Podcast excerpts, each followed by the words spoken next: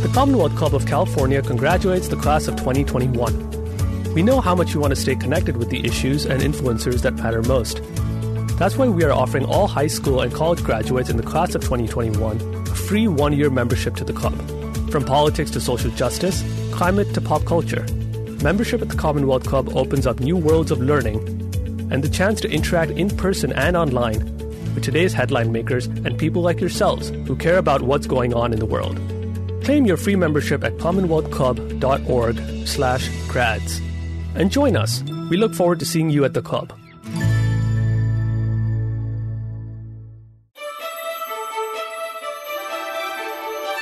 Thank you for joining us for another podcast from the Commonwealth Club. Good evening, everyone. Welcome to tonight's program, Courtney Martin Learning in Public.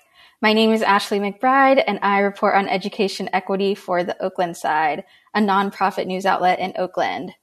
I'm really excited to be moderating my first Commonwealth Club program, especially since tonight's event focuses on a book about how a mother chose a public school for her daughter in Oakland and the lessons she learned about race, her community, and herself in making that choice. The book is Learning in Public Lessons for Racially Divided America from my daughter's school, which I have a copy of right here. And the author is Courtney Martin, who lives in Oakland. Courtney is an author, an organizer, and an entrepreneur. She's a co founder of the Solutions Journalism Network and the Fresh Speakers Bureau, and the editor of the newsletter Examined Family. Tonight, she's here to talk about her new book. Courtney, welcome to the Commonwealth Club. Thank you so much, Ashley. I'm so excited to be doing this with you. And um, for those who don't know Ashley's work, check out the Oaklandside. She's been doing some of the most important reporting here in Oakland on education and equity. So I just feel very lucky to be in conversation with you. Thank you for um, inviting me to do this. So before we begin, I want to add that while this program is virtual, the Commonwealth Club is doing safe in-person programs as well at its headquarters across the bay in San Francisco. To learn more about upcoming programs and to find out how to be a member of the club, visit www.commonwealthclub.org. And one more housekeeping bit before we get started. If you have a question for Courtney or me tonight, please use the YouTube chat feature. Those questions will be submitted to me throughout the program, and I'll try to ask as many as I can during our talk and at the end. So let's get started. Courtney, I finished this book last week, and one thing that was clear to me early in reading it um, that as a Black woman who doesn't have children, I'm not exactly the target audience for this book, but that doesn't mean that it's not important. I really enjoyed it. Can you talk a little bit about who you wrote this book for and why? It's such a good question. I'm really glad that that you still enjoyed it. I have heard from particularly friends who don't have kids. They're like, I never thought I would care so much about like school meetings. This is like if you told me about it, I would have been like, this is going to be really boring, but I'm actually riveted. How did this happen? Which to me is like the highest compliment. Um, and you know, we have not all been parents, but we've all been schooled, right? We all have an educational experience. So that is a deep part of this book's journey is just reflecting on our own school experiences. What is a school? How does it influence who you become as a human? Those like deeply foundational questions. Um, but you know, on the surface level, I I absolutely wrote this book for white and or privileged parents, um, Asian American parents, folks who have the the resources, the sort of like freedom, the time, the energy to choose schools. And that's like such a, a catchphrase, which I'm sure we're going to get into, but school choice is not as simple as it seems, right?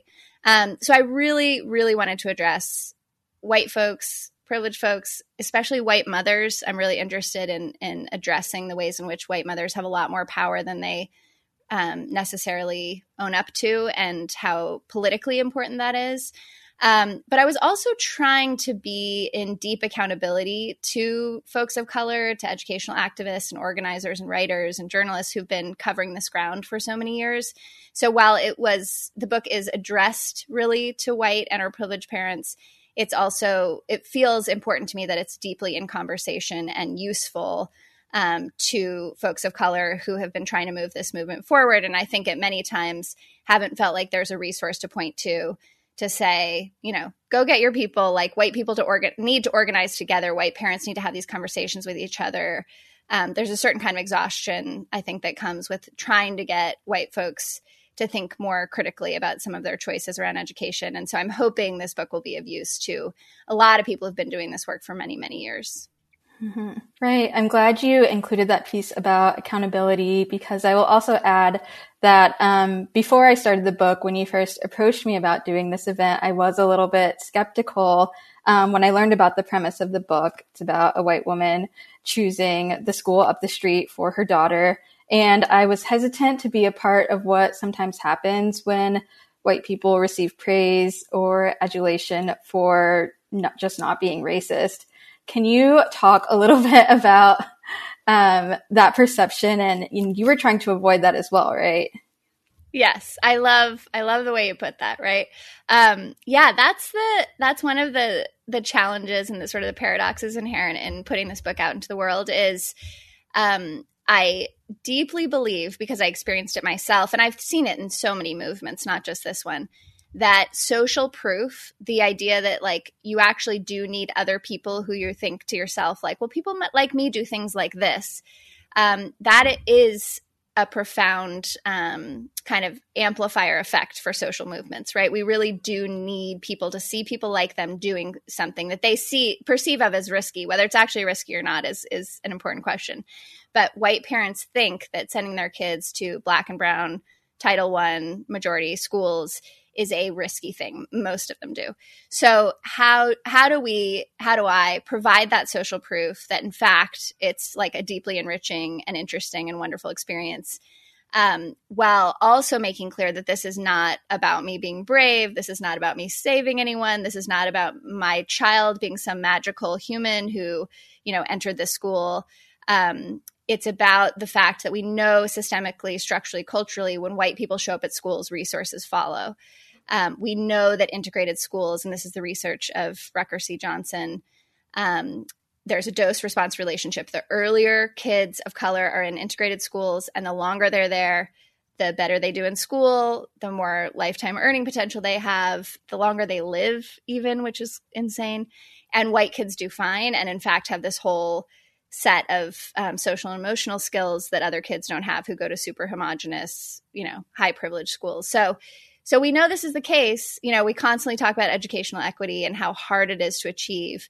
Um, but as Rucker C. Johnson says, you know, the the medicine that is integration works. We actually know it works.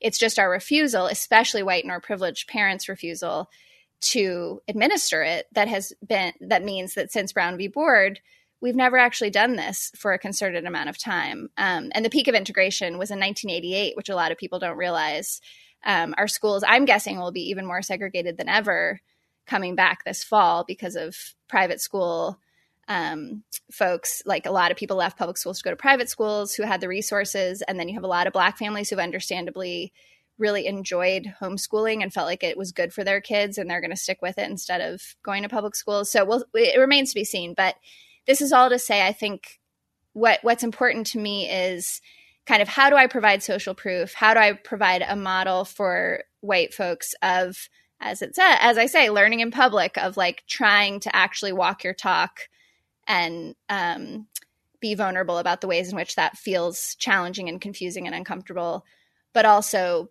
you know, that I am not here to get a cookie. I'm not here to and in fact, like the further away I get from the actual decision, the weirder it seems that it ever seemed in any way brave or strange. Like I'm like, what? This is so weird. I get to be part of this like beautiful school community.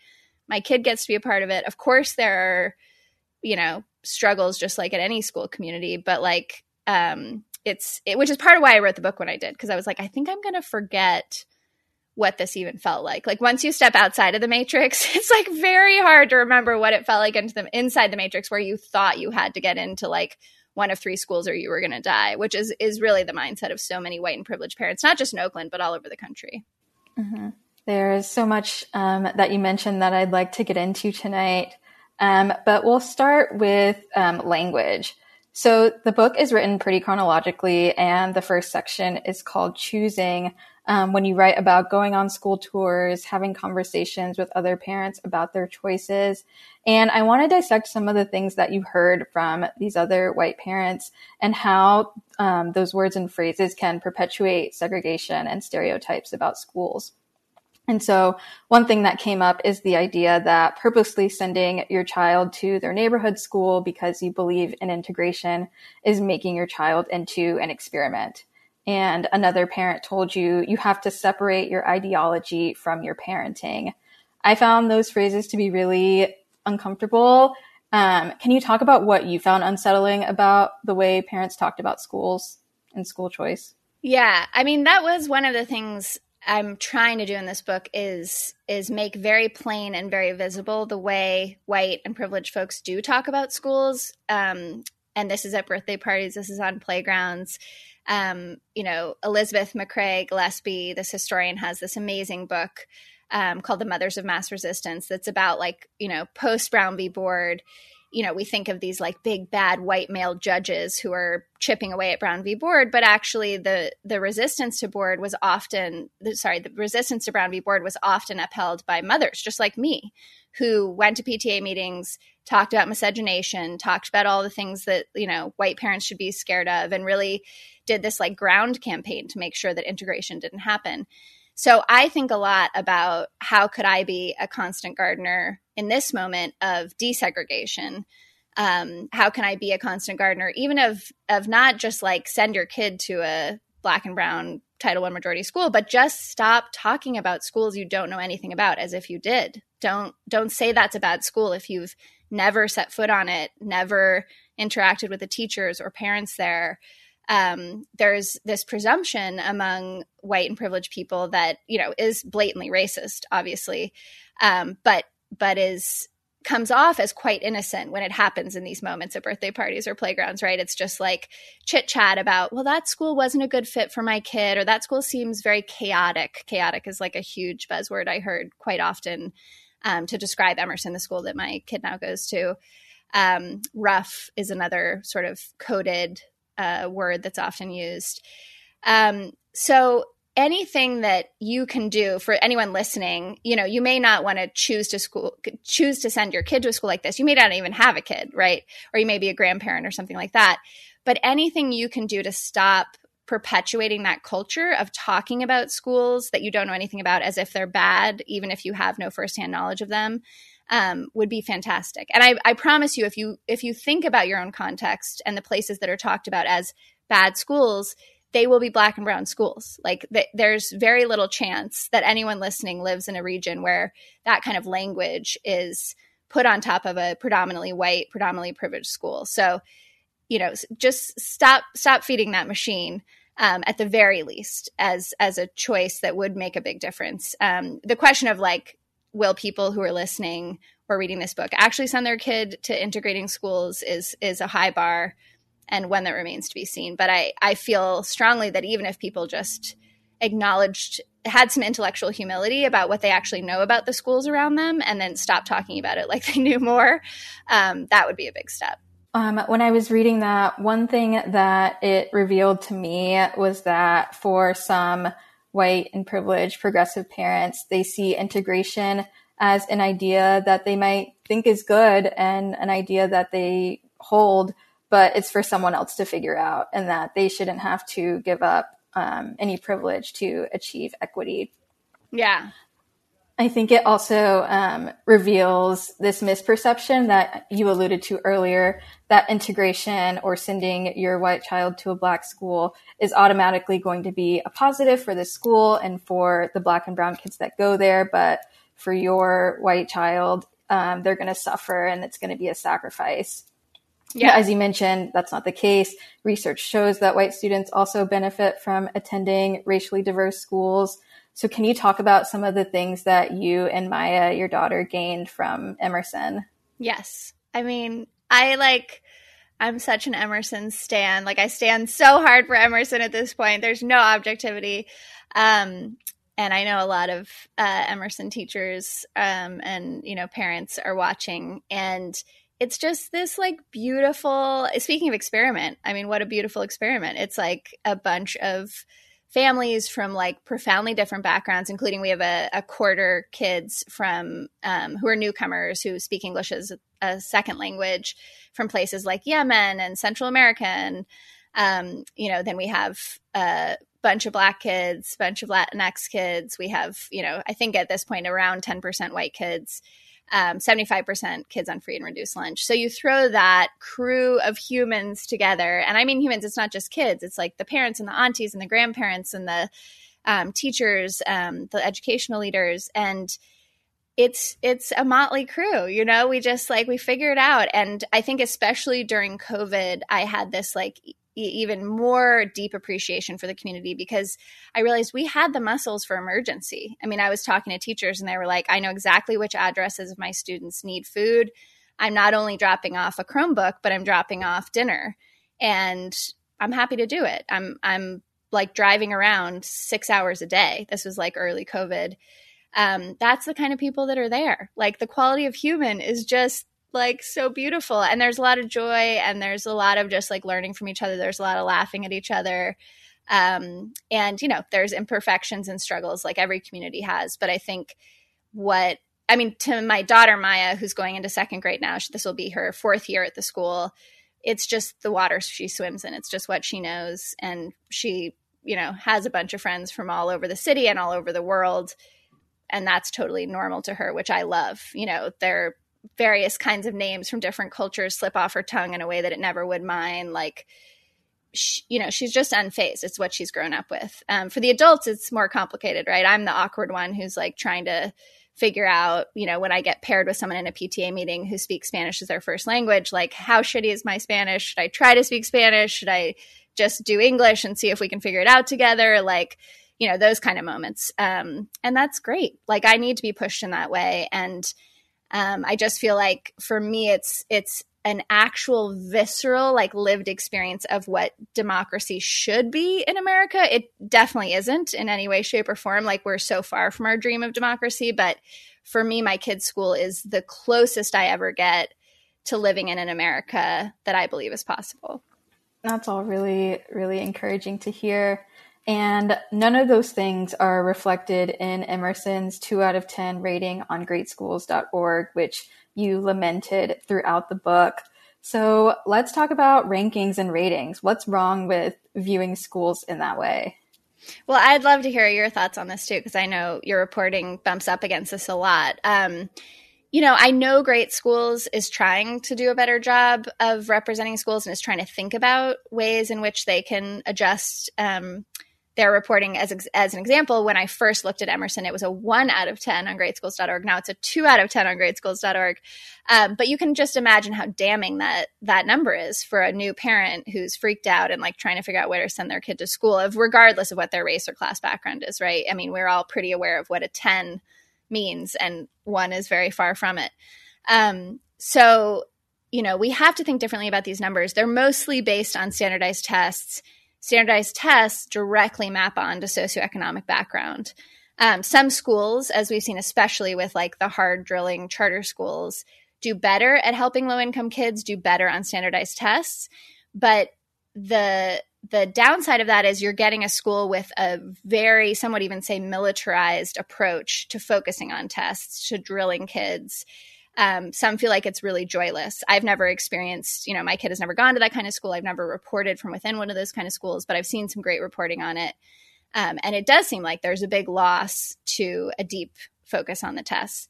On the other hand, and this is a conversation we have in our um, school site council at Emerson, these boring meetings that I somehow managed to write a book about, like it, the tests matter because we still live in a country where there are gauntlets by which kids have to go through to get to the next step of opportunity. So, as long as tests exist in this country, I care if other black moms or other brown moms at my school are saying, I want my kid to be able to do well in this test so that they can get into this junior high, so that they can get into this high school. Like, it's not my job as like a white parent coming in to say, like, let's just forget about the tests, right? Because my kid's going to be fine. Like I I my kid could do shitty on the test and I'm going to get her an internship potentially at like some friend's place in the passion she has and maybe that's going to be cool for her college resume. I mean this is all hypothetical, but it's like the social capital I have and just the economic lack of precarity means that I can have a pretty freewheeling relationship to these tests in a way that some other parents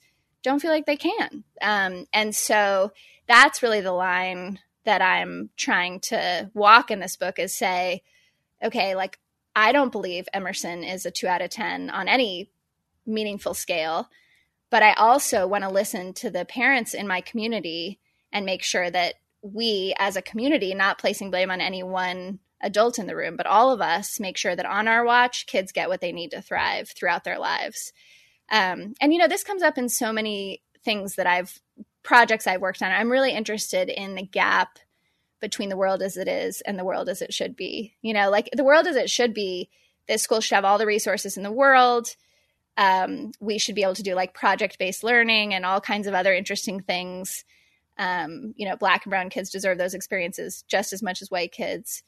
In the world as it is, we never have enough resources. And those kids, all of our kids, need to like pass tests because that's the structure of the public school system. So here we are in the middle of um, of all of that, and we have to make decisions about where we send our kids to school and what we value. And so that's a big part of the book is saying like, you know, you're in this tragic gap, as my mentor Parker Palmer says. Like, how are you going to stand in it with more grace? How are you going to stand in it, acknowledging your own power?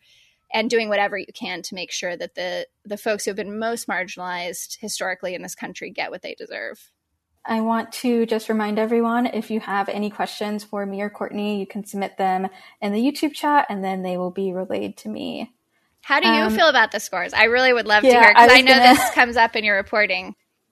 Um, well, I was gonna give like a personal anecdote um, of how I relate to this. So I'm not from California. I grew up in Tampa, Florida, and when I was in elementary school, my mom faced kind of a similar conundrum with the neighborhood school being low, pretty lowly rated. It's probably has a similar profile to Emerson. It's mostly black, mostly low income.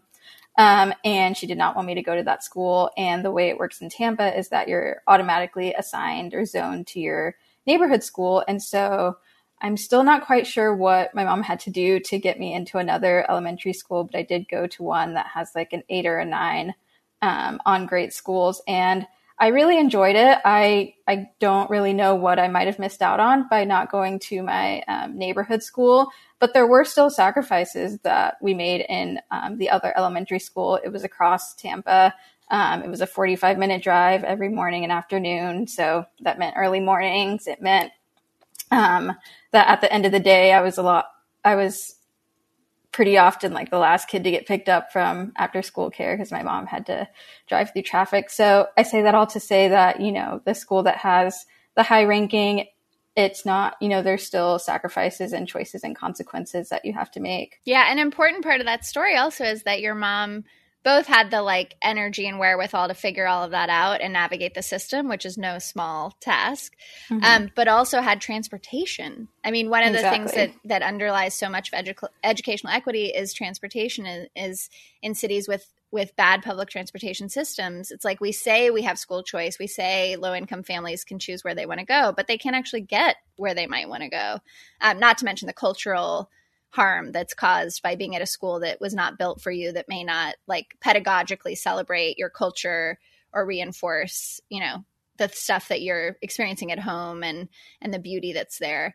Um, so there there are so many costs. I mean i think we've told a very simple story about integration in this country.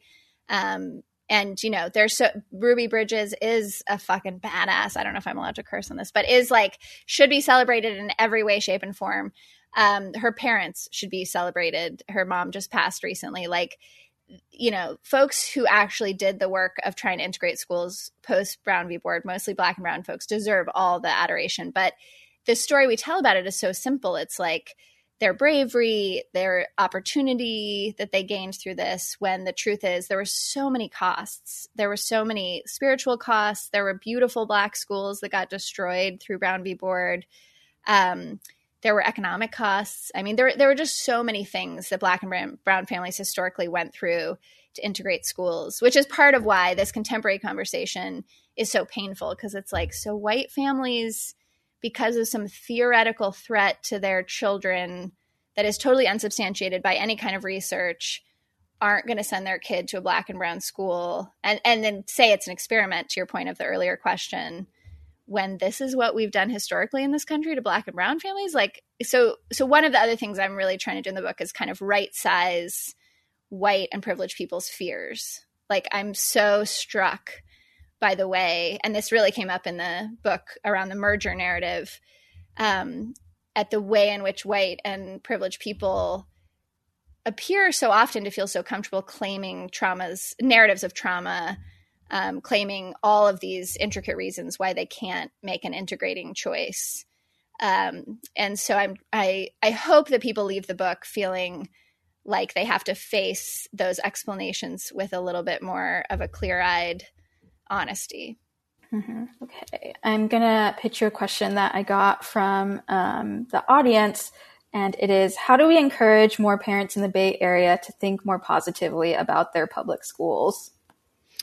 It's hard. I mean, I'd I'd be curious about your thought on this too, um, Ashley, because you know Oakland Unified is not known for its like cogent, cohesive leadership or like you know clear vision or management of money, right? It's like OUSD has had, you know, in recent history and sort of throughout history, so many problems, um, so many documented, you know, corruptions and disorganization and all the other things. So it's it did feel hard to write a book saying like, come on, like let's do this, like let's invest in public schools when we're in a region where the public schools are so profoundly mismanaged by those um, in charge.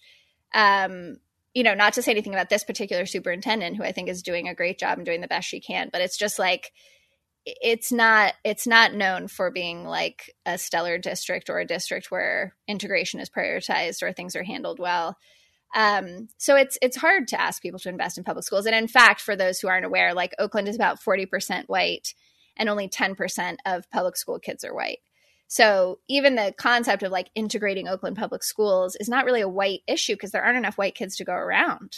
Um, you know, there are what like 80 schools. I feel like you just said this There's in a piece. 81, 81 schools. OUSD schools. 81 schools, 10% white. Like that's you know, I think the question really here is like how do you make integrated schools beyond whiteness? Like forget forget white people. I mean, I'm going to keep I'm going to keep going at white people, but but you know how do we just um, integrate from a class perspective how do we in, how do we make sure that the actual structural way in which our enrollment works which again is something else you've been reporting on um, is as immune to kind of white opportunity hoarding and, and strategizing and maneuvering as possible um, so i think there are some deep structural questions before us uh, i don't I, I wouldn't dismiss someone's reservations about OUSD or the public schools here. I think they're legit.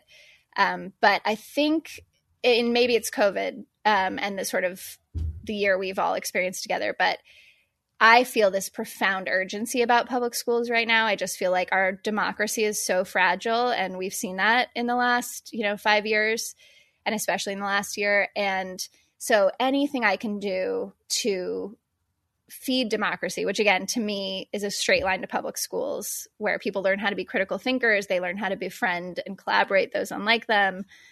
Um, for me, that's urgently worth it, even if it's it's not a perfect situation. Um, and you know, people, in addition to saying like, "Are you experimenting with your kids?" will be like, "Well, everyone wants what's best for their kids."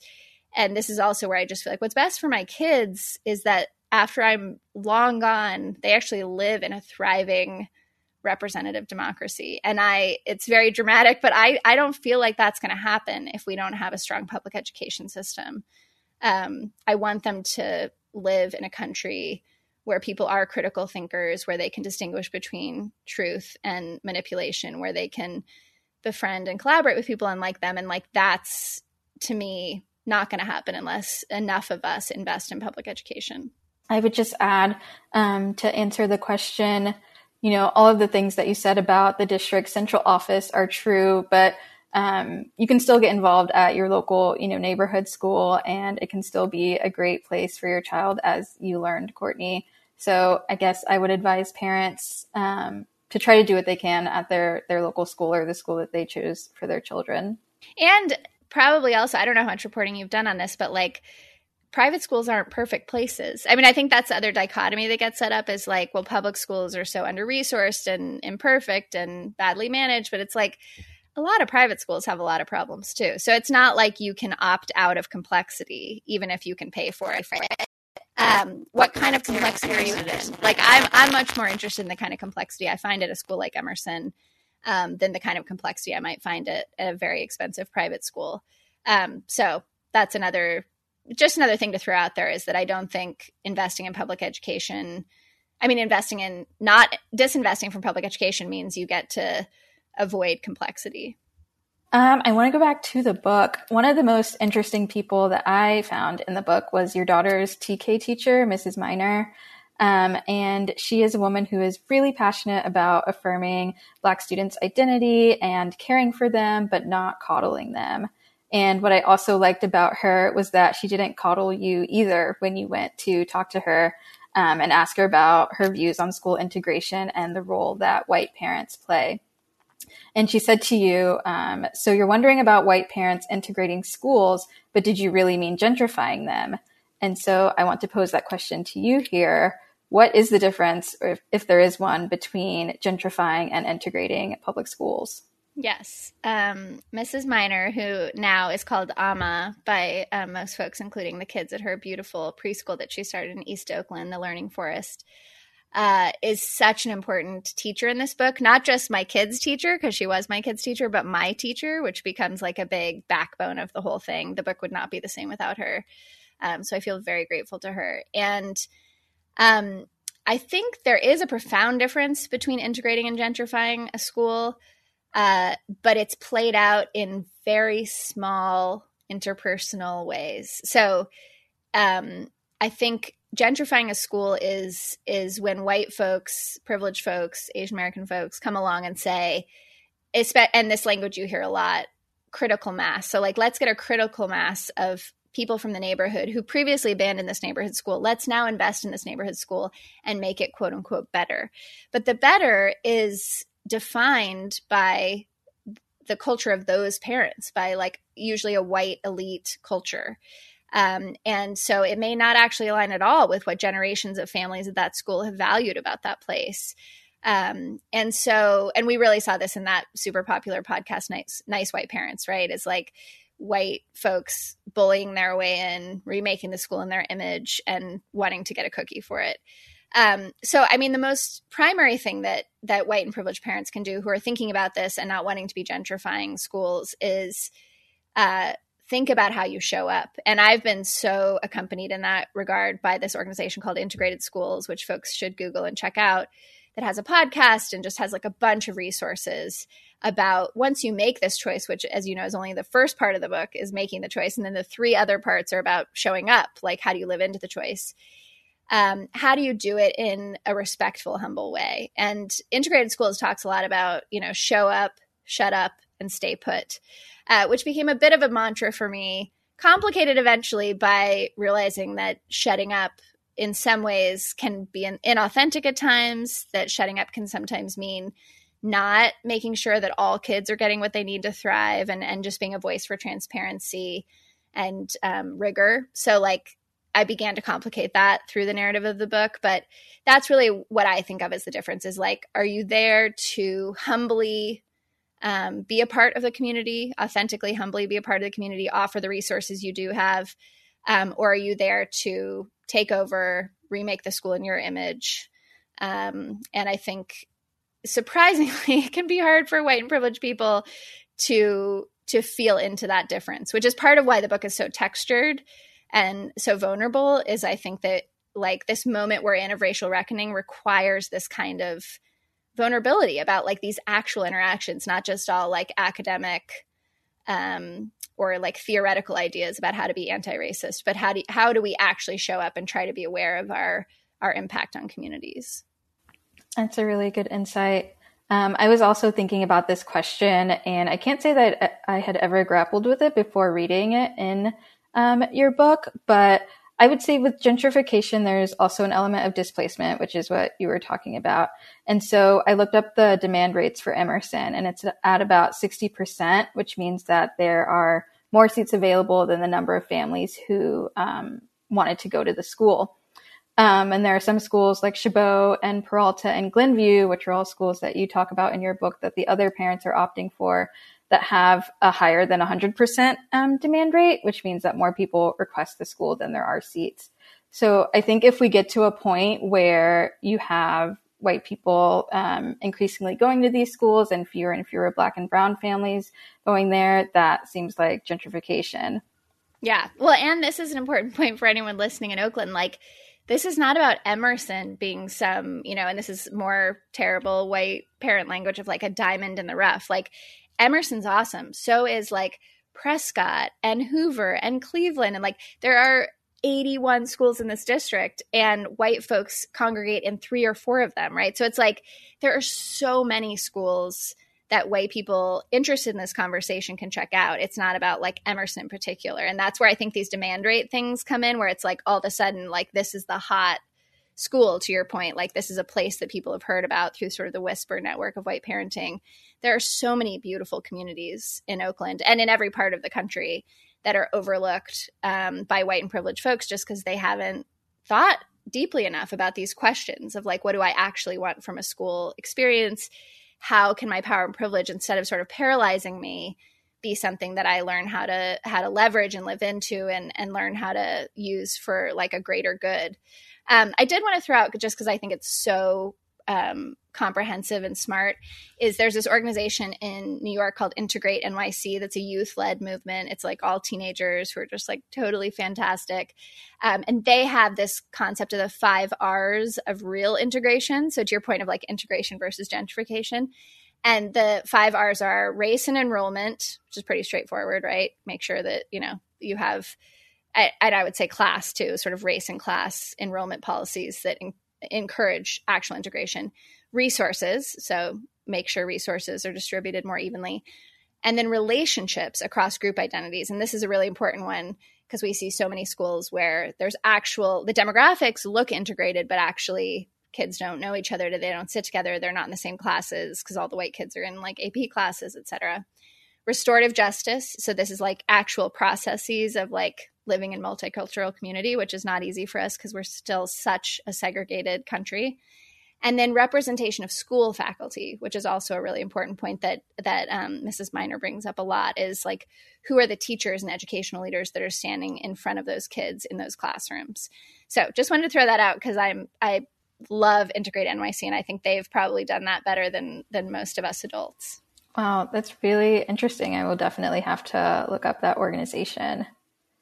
Um, I want to talk about Brewer for a few minutes Edna Brewer Middle School because that does seem to be a school that white parents have recently discovered. And now the parents and teachers there are kind of grappling with the demographic changes um, at the school. So um, last fall, I wrote a story about Edna Brewer Middle School, um, and it's the school with the highest demand rate in OUSD at 259%. They got 700 applications um, last year for sixth grade for a sixth grade class of about 250. Um, but it wasn't always like that. And over the past 10 years, as the demand rate has gone up, the demographics have shifted. The percentage of white students has gone from 10% to about 25%, and white students are now the largest um, plurality at the school. And they've seen the Black and Asian and Latino um, percentages go down, and they've also seen the number of students with free and reduced lunch, um, which is a, a measure of uh, poverty and low income, also decrease. And so I'm curious uh, what you make of that, what you think a solution could be, and we can talk a little bit about what the parents and teachers at the school are trying to implement to try to mitigate those trends. Well, this is, and I'd you know love to hear you talk about your reporting because I know you've reported on this enrollment pilot. But there is this enrollment pilot um, in Oakland with I think it's three schools are involved, right? Yeah, three schools trying to sort of get ahead of the curve on some of this and say like, how do we create structural interventions that again ameliorate how strong white and privileged culture is around strategizing around this sort of like whisper network of white people who tell each other like oh now edna brewer is okay to go to. Like you should really put your name put them on your list. Um, so i think these these kind of structural interventions are super important. I also think the cultural interventions are really important. Um, i was struck um, a lot of people have read um, ibram x. Kendi this year and um, in how to be an anti-racist. He talks about that he thinks policy has to come before culture, that he sort of sets up that linear dynamic. And I was so curious about that as I was working on my book because I was like, you know, Brown v. Board really was ahead of the culture, right? Brown v. Board was passed way before Americans, at least white Americans, were ready to actually think about integration. And we saw the fallout for that. I mean, we have like the heartbreaking visuals of that. Um, so ultimately, was that a net good, or was there so much damage caused because the culture wasn't ready for that policy that it wasn't? It's an open question. I mean, it's like we're all just still living into this um, journey, but I I wonder about that with these. Um, I think there are districts. There's clearly Oakland does a, a remarkably bad job at structuring enrollment to protect against white and privileged parents maneuvering, right? So like writ large, that's got to be a net good.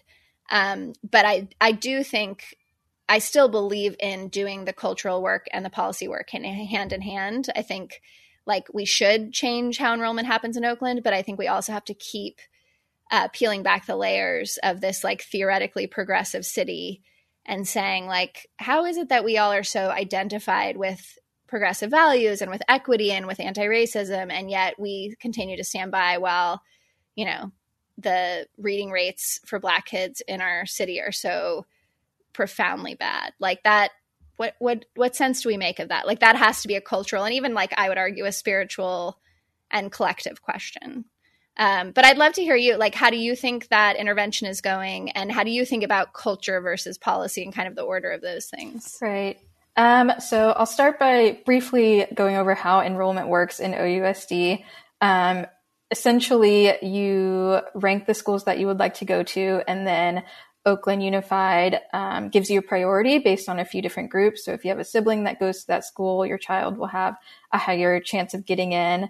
Um, if you live in the neighborhood, that's like the next highest priority around a school. You have a higher chance than getting in than if you don't live in the neighborhood. And then if you live in Oakland, you have a higher chance of getting in than someone who doesn't live in Oakland. So there is, even though um, OUSD does have school choice and you can choose to apply to any school you want, there is a neighborhood priority. Um, and these enrollment pilots that um, Edna Brewer, Sequoia Elementary, and Chabot Elementary were trying to do was they wanted to give a priority to students from low income Black and Brown neighborhoods. And so they ran that pilot this past enrollment cycle, and they did see that um, they accomplished what they set out to do, which was offer more seats to students from low income Black and Brown areas of Oakland.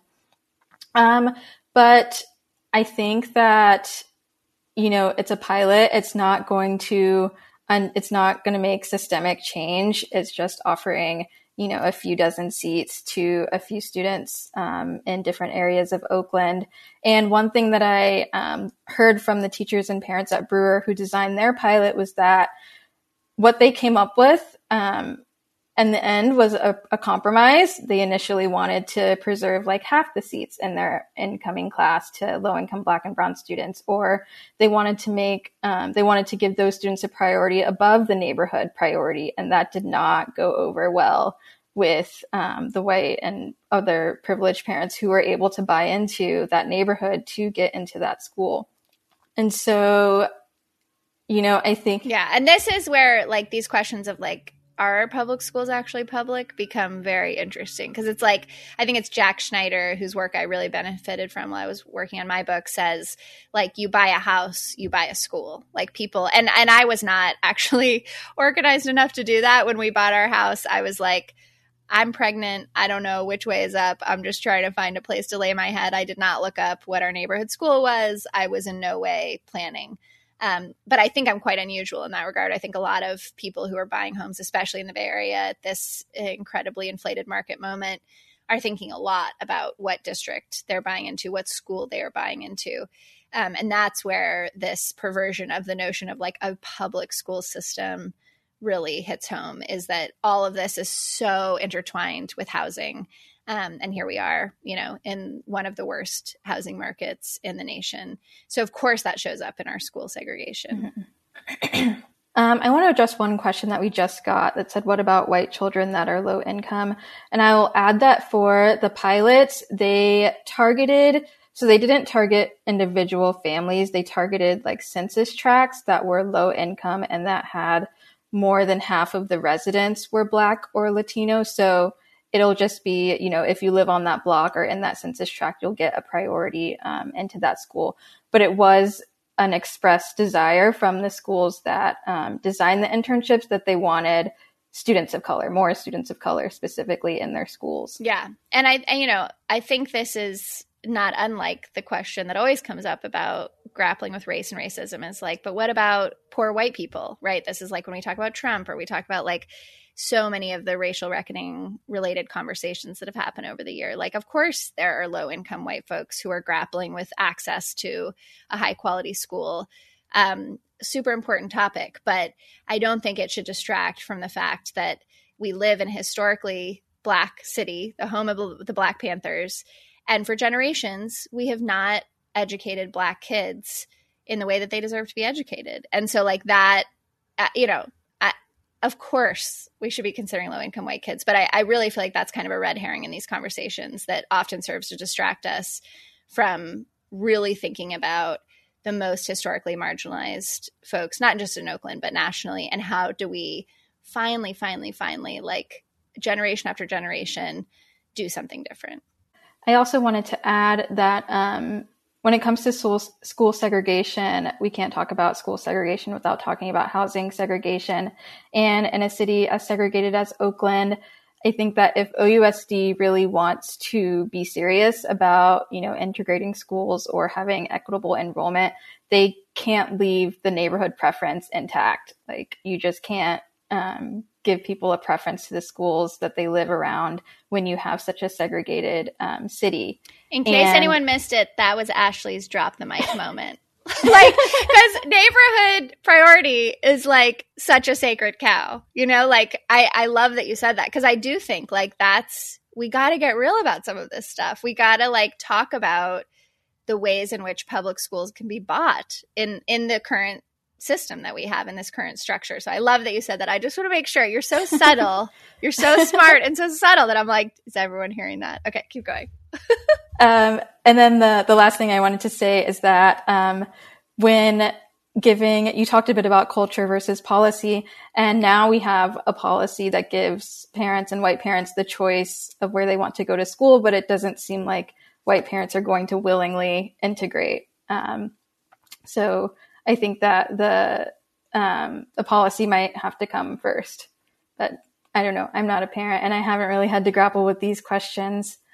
Um, well, one of the things we talked earlier that I love so much about your story, and you shared a little bit about your elementary school experience, but you ended up by the time you were choosing high school really advocating with your mom like i know the high school i want to go to and she actually disagreed with you at first and you pushed for it um, I think that's like such a beautiful part of of the this moment we're living in um, is that young people are saying like, a we want equity first and foremost. Not not all young people want integration. A lot of young people probably have reason to be cynical about integration, um, but young people are watching the disaster we've made of this country in terms of kind of actual racial and social healing and they're saying like we want something different. And including i think a lot of you know black and brown kids saying i'm not aspiring. Like i'm not going to spend my whole life and all my you know energy and emotion and love on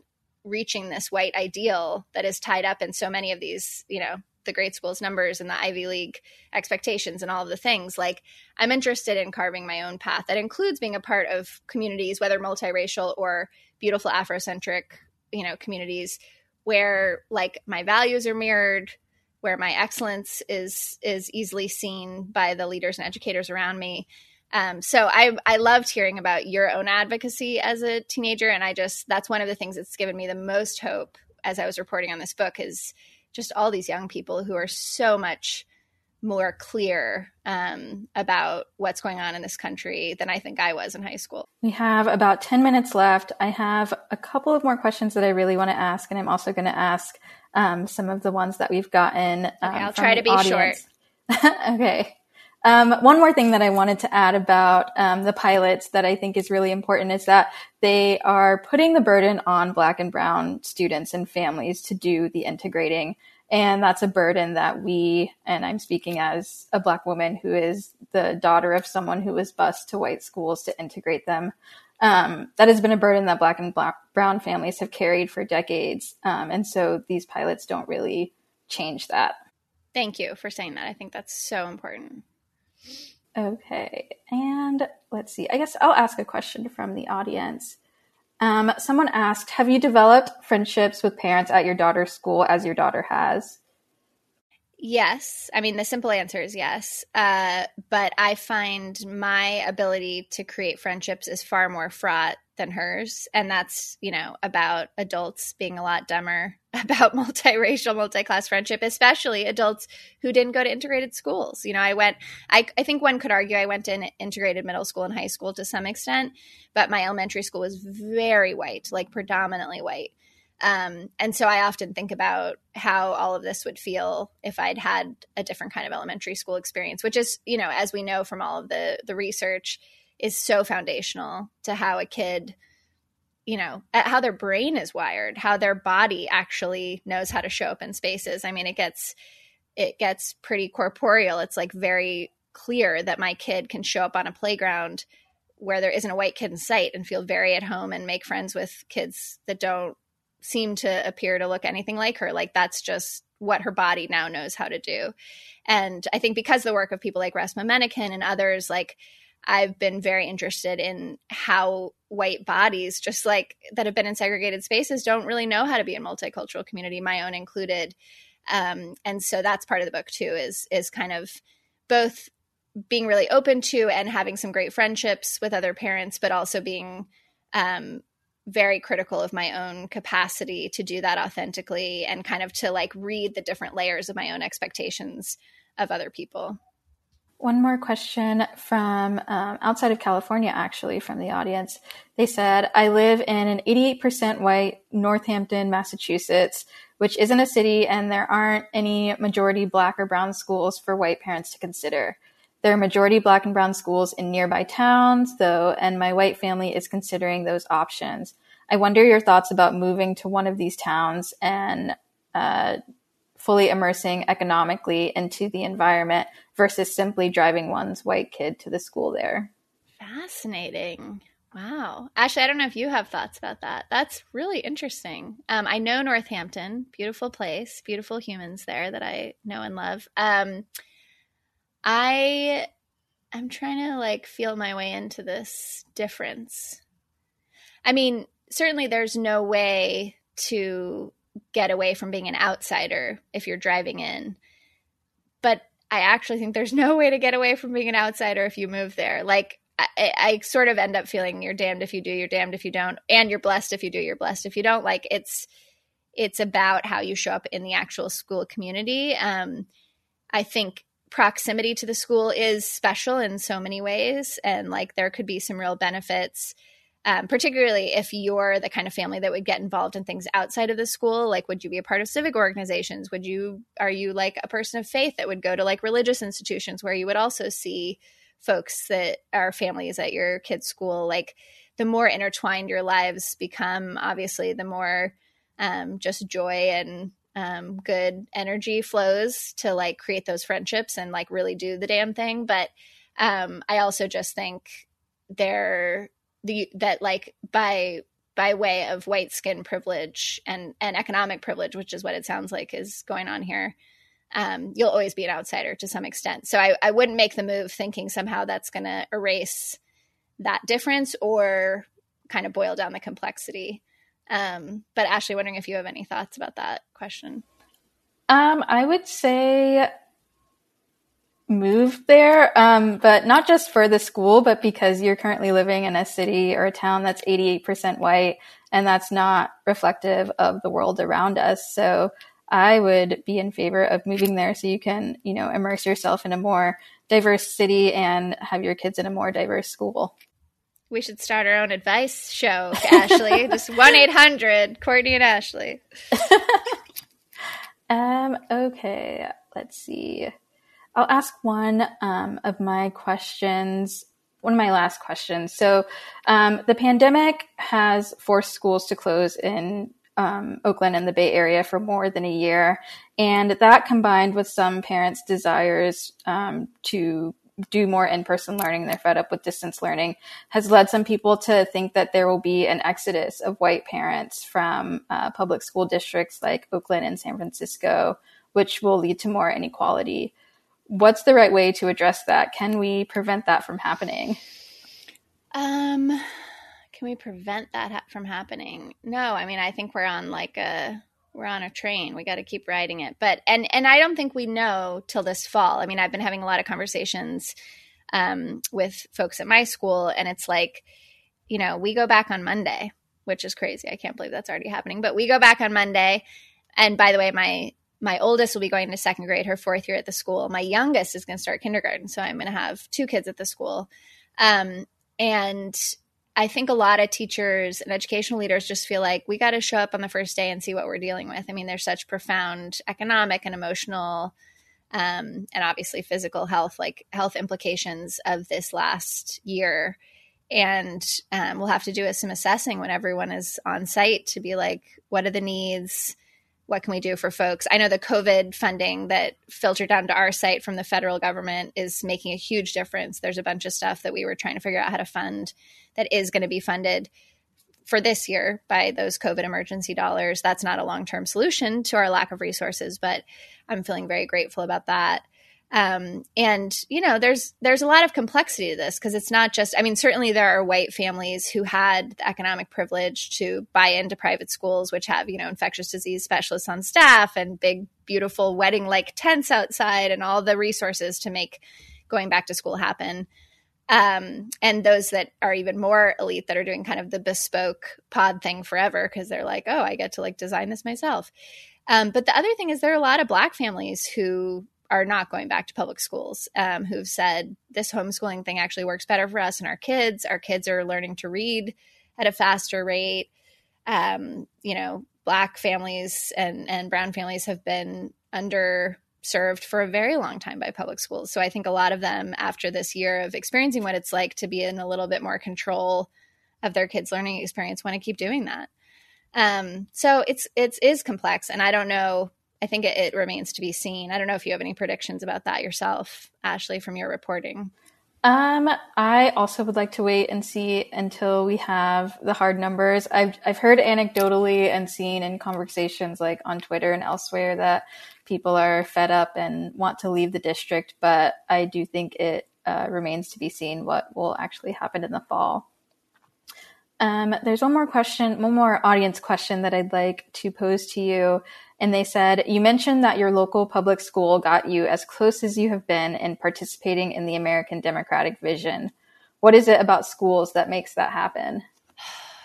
I just love, I mean, schools are such beautiful places. I just, it's like i mean kids are so beautiful like one of the great joys of of reporting this book is just i've paid such close attention to children um, and you know i've always paid attention to my own children but to pay attention to a bunch of kids at my kids school and kind of like get to watch what lights them up and um, like seek out their special gifts and talents I mean, there are a few kids I have fallen madly in love with um, that are not my kid. And, you know, I love my kids to death, but like, it's just such a, a beautiful privilege to be near children and to get to watch them and appreciate them and and that's what teachers and educators get to do i mean no one goes into teaching unless they get that and they love that sacred experience of watching children become who they are um, so I think that's, I mean, as cheesy as it sounds, like that's the beauty of schools. It's kids. I mean, it's it's all the adults that are screwing it up. It's all the adults that have have led to um, such profound inequities. When you when you really listen to what kids are saying about what they want from schools and what they enjoy and you know their own very innate curiosity for learning and all the rest of it it's pretty straightforward and, and it's it's gorgeous so I, I guess it's just kids i think kids have the most to teach us about how an actually functioning democracy would work awesome I think that's a really good place to end. We are at 7 p.m. So I think that wraps up our time. I want to thank you, Courtney Martin, for joining us for today's Commonwealth Club program. And I want um, to encourage everyone watching to check out her book, Learning in Public Lessons for a Racially Divided America from My Daughter's School, um, which is out just today. Is there a particular place that you want people to buy from? bookshop.org helps get it through indie bookstores if you have a local indie bookstore that's like obviously wonderful to to feed those important places of business in all of our local communities. Um, and you can subscribe also to my Substack newsletter. It's called Examined Family. Follow me on Twitter at Court Writes, all the things. And please, please, please check out Ashley's reporting and Oaklandside in general, which is one of these incredible local outlets that is um, just doing a fascinating and important job of covering what's happening here in Oakland, doing it with accountability to folks who have lived here for a long time, being like very creative about events and and all the rest of it. I just have such admiration for both your reporting and for Oaklandside more largely, Ashley. So thank you so much for doing this. Well, thank you so much. And my coworkers are an awesome team and we all do really incredible work. So, lastly, this program will soon be placed on the Commonwealth Club website at www.commonwealthclub.org, where we encourage you to view it and share it with your networks. I'm Ashley McBride, and this Commonwealth Club program is now adjourned. Yay! Thank you. You've been listening to the Commonwealth Club of California. Hear thousands of our podcasts on Apple Podcasts, Google Play, and Stitcher. If you like what you've heard, please consider supporting our work and help us bring 500 programs a year to listeners like you. Go to commonwealthclub.org/donate. Think your way around the world with our travel programs to exciting domestic and international destinations. And when you're in the Bay Area, please join us live at our events. Thank you for listening and for your support.